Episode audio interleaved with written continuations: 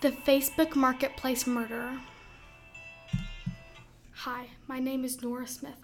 I'm a detective at the CCPS, Community City Police Station. I'm going to tell you my most interesting story. It was a very calm day with not too many crimes at all. I was following up on a lead I got from a witness. When I got a call, it was the chief. He said there was a murder at the Lululemon store and I needed to get down there straight away, so I rushed down there. There were cops all over looking at the scene and investigating. I walked over to the victim. There were several lacerations to the victim's head, to the point you could barely tell was a person. There was blood everywhere. Then I noticed something. The actual store looked fine and normal. The only blood was around the victim. I quickly started writing down notes and started looking around some more. I went to the back of the store. I saw a blood trail leading from the woods behind the store to where the victim was lying. I wanted to check it out, but I knew I needed a higher ranking detective to come with me because at the time I was still in training. Once I found a detective, I told him everything I, I noticed and we went to the woods. The blood trail continued so deep into the woods, but we found the place where it all happened. I quickly started trying to figure out what happened. The murder the, somehow brought the victim to the woods, murdered them, and then dragged the body to, into the store.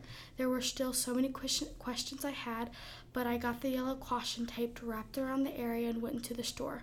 I started dusting for prints to see if I could find any fingerprints, but couldn't. I decided to go to the victim and see if I could identify the murder weapon. There was no bullet hole, so it wasn't a gun. There was a small indentation in the back of their head, but not big enough to kill the victim. I soon realized that there were stab wounds. It had been a big knife to do this kind of damage, like a large kitchen knife.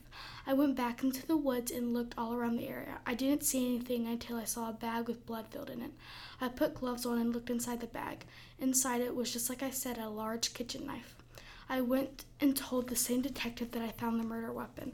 I went back to the victim and then noticed the way the body was positioned. Its arms were up and its face was facing left. This told me that the body was dragged in. I looked at the body trying to figure out around what time this happened. The call came in at 7 a.m. when the store opened. It is now 10 a.m. The blood is mostly dry but still a little wet in some places. This tells me it happened in between the hours of 10 p.m. and 3 a.m. I started looking at the body, trying to figure out who this person was. I could tell that it was a white female in her mid 30s with dirty blonde hair, wearing a lot of Lululemon. But that, but that was I, all I could see, all I could tell because everything else was covered in blood. I went back into the station to see if there was any missing person cases filed recently.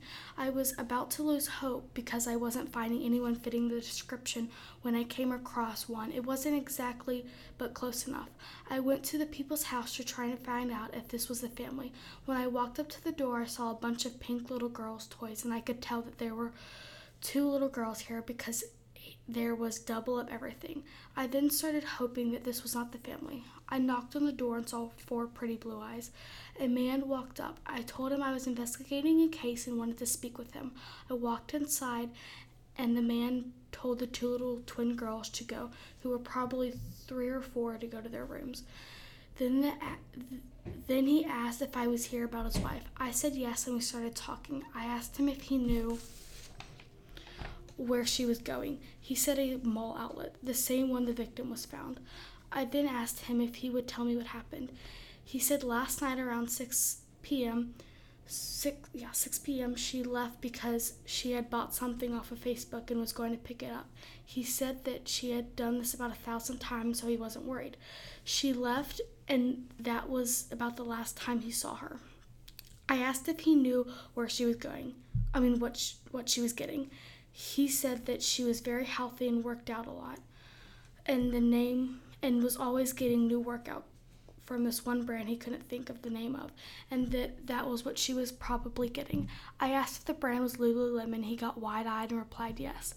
I then knew that the, that this is our man's wife, the victim, 30 year old Amanda Johnson. I broke the news to him and left. It was the hardest thing I ever had to do. He was so sad I couldn't watch him break the news to his daughters. When I got back to the station, I, I started putting the pieces together. Amanda left around 6 p.m. and met our murderer. The murderer knocked her out with a wrench, put her in his car, and drove deep into the woods and finished her off there around 9 p.m. and then dragged her into the Lululemon store and left. The only thing I didn't know is who killed her and why they dragged her into the store. I went back to the crime scene in the woods and looked for car for fingerprints, trying to figure out oh, car prints, trying to figure out what type of car it was. I just don't know anything about cars, so I called a specialist to try to figure out what car it was. While he did that, I looked for any other clues. Then I saw boot prints that looked like a size 11 in men's, but still got the specialist to look at these two. At this point, it was really late and I was tired, so I went home to get to get the results in the morning. I woke up to my phone ringing with the results. The tires went with a Ram truck and the shoe prints were a men's 11 boots. This was this was more information, but still not enough to figure out who we're looking for. So I went back to the crime scene in the store. Then I found something groundbreaking a strand of hair, too short to be Amanda's, and none of the other detectives because they make us wear hairnets, which is annoying but definitely helps in this case. I quickly put it in the bag and brought it to the lab.